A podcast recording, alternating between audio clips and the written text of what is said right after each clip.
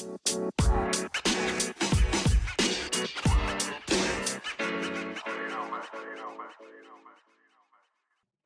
semuanya, kembali lagi di podcast Epsilon Talk.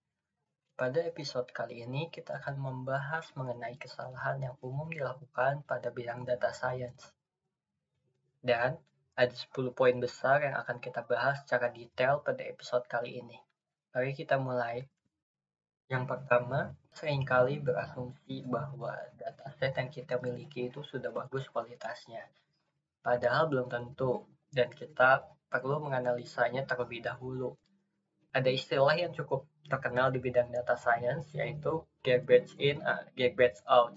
Yaitu jadi kalau yang masuk adalah sampah ya yang keluar juga sampah gitu yang berarti performa model kita itu sangat tergantung pada kualitas data yang kita gunakan ada beberapa faktor yang mengurangi kualitas dari data kita.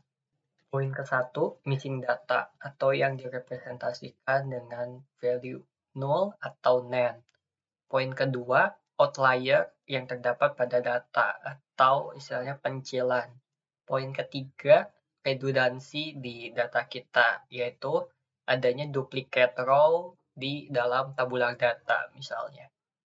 Poin keempat yaitu unbalanced data, yaitu proporsi data antar kelas kita tidak seimbang, apalagi terutama untuk kasus classification. Poin kelima adalah size dari datanya sendiri.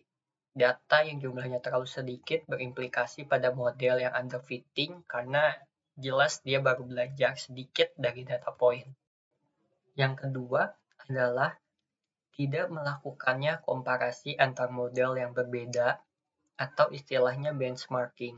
Padahal kita perlu membuat sebuah baseline model yang menjadi patokan atau referensi kita di awal dan saat kita nantinya menggunakan model yang lebih advance atau misalnya kita mengembangkan sebuah model sendiri, kita bisa membandingkan performa model tersebut dengan baseline model, apakah lebih baik atau buruk performa dari model yang baru kita gunakan tersebut.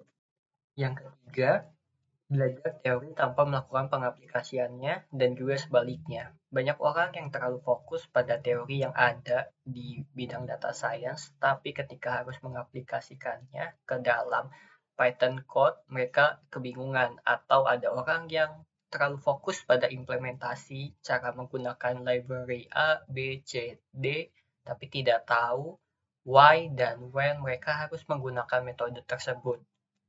Teori atau praktikal menurut gua nggak ada yang lebih baik, tapi kita harus punya balance antara kemampuan teori dan praktikalnya.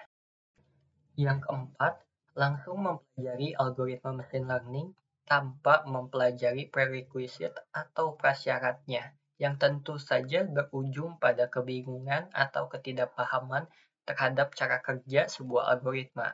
Perlu disadari, kita perlu fondasi matematika yang cukup kuat seperti aljabar linear, probabilitas, distribusi, dan lain sebagainya untuk bisa mengerti cara kerja sebuah algoritma machine learning. Yang kelima, hanya mengandalkan sertifikasi dan gelar. Memiliki gelar atau sertifikasi dari sebuah bootcamp atau online course adalah sesuatu yang good to have, tapi perlu disadari sertifikasi tersebut tidak merepresentasikan kemampuan Anda yang sebenarnya saat mengerjakan data science project. Sehingga perlu untuk memiliki portofolio project yang sesuai dengan real case yang ada di industri. Portfolio project ini bisa merepresentasikan kemampuan Anda pada data science. Yang keenam, berasumsi bahwa apa yang kita kerjakan pada kompetisi machine learning itu merefleksikan real life dari pekerjaan di data science. Contohnya, kompetisi Kaggle itu menggunakan dataset yang biasanya sudah bersih dan siap untuk kita lakukan modeling. Padahal kenyataannya sering kali kita perlu membersihkan bahkan mempersiapkan dataset kita agar bisa kita gunakan untuk tahap modeling. Yang ketujuh, terlalu fokus hanya kepada matriks performa model seperti akurasi, padahal saat model tersebut ingin kita deploy ke production, banyak faktor penting yang perlu kita pertimbangkan. Misalnya adalah inference time-nya berapa lama, lalu cara monitoring model tersebut di production akan seperti apa, dan lain-lainnya. Seringkali kita melupakan hal-hal seperti ini. Yang kedelapan, tidak menghabiskan waktu yang cukup untuk eksplorasi dan visualisasi data yang biasa disebut dengan EDA atau Exploratory Data Analysis. Sebetulnya banyak informasi ataupun insight yang bisa kita dapatkan saat melakukan EDA ini. Bahkan tahapan EDA ini menjadi dasar dalam action apa yang akan kita lakukan di tahapan selanjutnya. Yang kesembilan, tidak menghabiskan waktu yang cukup untuk melakukan fitur engineering, padahal kualitas model kita itu sangat tergantung juga dari fitur yang digunakan. Bagaimana kita mengolah fitur tersebut itu menjadi hal yang sangat penting.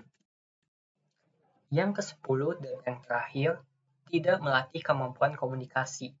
Pada pekerjaan sehari-hari, kita akan banyak berkomunikasi dengan orang, entah itu untuk keperluan memahami masalah bisnis, berdiskusi, menyampaikan ide, atau mempresentasikan hasil dari pekerjaan kita. Sekian episode kali ini, semoga bisa bermanfaat bagi kalian yang mendengarkan.